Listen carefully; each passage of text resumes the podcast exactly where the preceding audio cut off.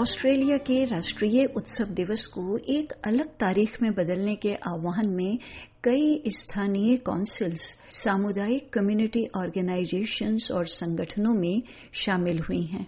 NITV radio ने local government Aboriginal corporation और community organisation से तारीख बदलने के बारे में प्रथम राष्ट्र के विविध दृष्टिकोणों के साथ साथ 26 जनवरी को और अधिक समावेशी दिन बनाने के स्थानीय प्रयासों के बारे में बात की।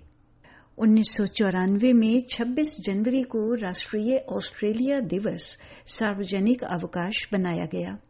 1788 में इसी दिन फ़र्स्ट फ्लीट ने सिडनी कोव में कॉन्विक्ट सेटलमेंट की स्थापना की, जो ऑस्ट्रेलिया के यूरोपीय उपनिवेशीकरण की शुरुआत थी, और ये कई मूल निवासी और टॉरस स्ट्रेट आइलैंडर लोगों के लिए बहुत दर्द और शोक का दिन है।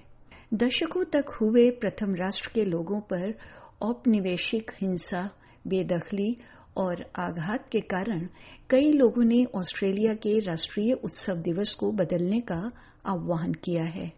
एनआईटीवी रेडियो ने तारीख बदलने के बारे में लोकल गवर्नमेंट, एबोरिजिनल कॉरपोरेशन और कम्युनिटी ऑर्गेनाइजेशंस के प्रतिनिधियों से बात की। साथ ही 26 जनवरी से जुड़े दर्द और आघात को स्वीकार करने के स्थानीय प्रयासों के बारे में भी बात की। Sarah Jane Hall बेलारेट्स कुरी एंगेजमेंट एक्शन ग्रुप की सह अध्यक्ष हैं और उनका कहना है कि बेलारेट समुदाय में तारीख बदलने के लिए महत्वपूर्ण समर्थन है Uh, there is strong groundswell here in community, both Indigenous and non-Indigenous community. It must be noted that not all First Nations people feel the need to change the date, but um, with the different community events that we've hosted in Ballarat for people to come and have their voice heard, by far the overwhelming support is for Australia Day to be celebrated on another day throughout the year. और Bendigo Aboriginal corporation के CEO Dallas विडिकॉम्बे का कहना है कि तारीख में बदलाव सिर्फ कुछ समय की बात है There is so much momentum.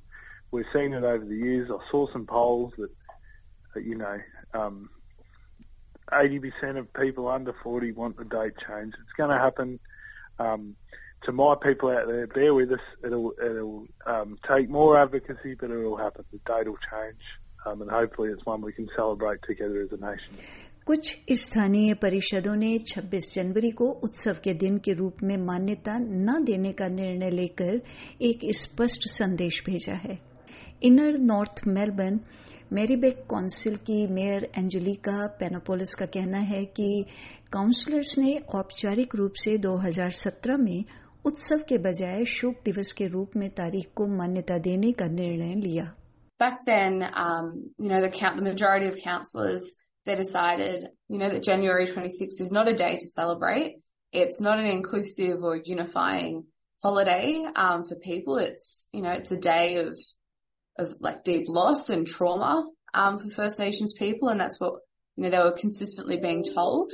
Um, and so this was about like listening to them and um, I guess not yeah not celebrating a day that is so harmful for so many people. स्वतंत्र senator Lidia Thorpe के लिए केवल तारीख बदलने का विचार पर्याप्त नहीं है वो कहते हैं कि ऑस्ट्रेलिया के हिंसक औपनिवेशिक इतिहास और प्रथम राष्ट्र के लोगों पर इसके चल रहे प्रभावों की सच्चाई को स्वीकार करने की प्रक्रिया के बिना तारीख में बदलाव बस प्रीतिकात्मक होने का जोखिम होगा You change the date to whatever other day, you're just moving the problem to that date. So we need to have a truth telling journey and a conversation around treaty so that we can all come up with a peace agreement on a day that means peace. तारीख बदलने की मांग के साथ साथ कई संगठन और स्थानीय परिषदें 26 जनवरी पर से ध्यान हटाने के तरीके ढूंढ रही हैं। 2020 में सुश्री थॉर्प एंजक डे की तरह डॉन सर्विसेज़ की स्थापना में अग्रणीय व्यक्ति थी। तब से इसकी लोकप्रियता में बढ़ोतरी हुई है और विभिन्न स्थानीय सरकारी क्षेत्रों द्वारा अपनाया गया है। फ्रंटियर वॉर्स उसके बाद के युद्धों में और नरसंहारों में मारे गए स्वदेशी लोगों, स्वदेशी सैनिकों स्टोलन जनरेशन और साथ ही चल रही औपनिवेशिक हिंसा से प्रभावित लोगों को स्वीकार करने और सम्मान देने के लिए 26 जनवरी के शुरुआती घंटों में डॉन सर्विस कार्यक्रम होते हैं।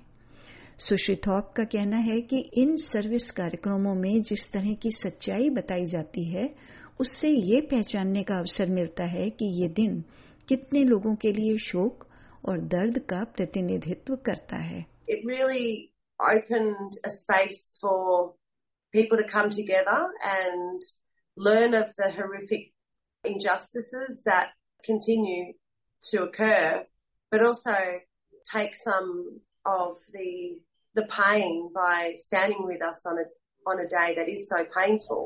श्री वेडी कॉम्बे के लिए 26 जनवरी को बेंडिगो में आयोजित डॉन सर्विस उनके अपने पारिवारिक इतिहास और स्वदेशी सैनिकों को समान व्यवहार न मिलने पर विचार करने का मौका प्रदान करती है I've got a personal connection. My grandfather, who's still alive today, is a Vietnam vet, and and he returned without settlements uh, like the the mainstream uh, people that fought for the country. So it's it's super important that we acknowledge our Aboriginal soldiers.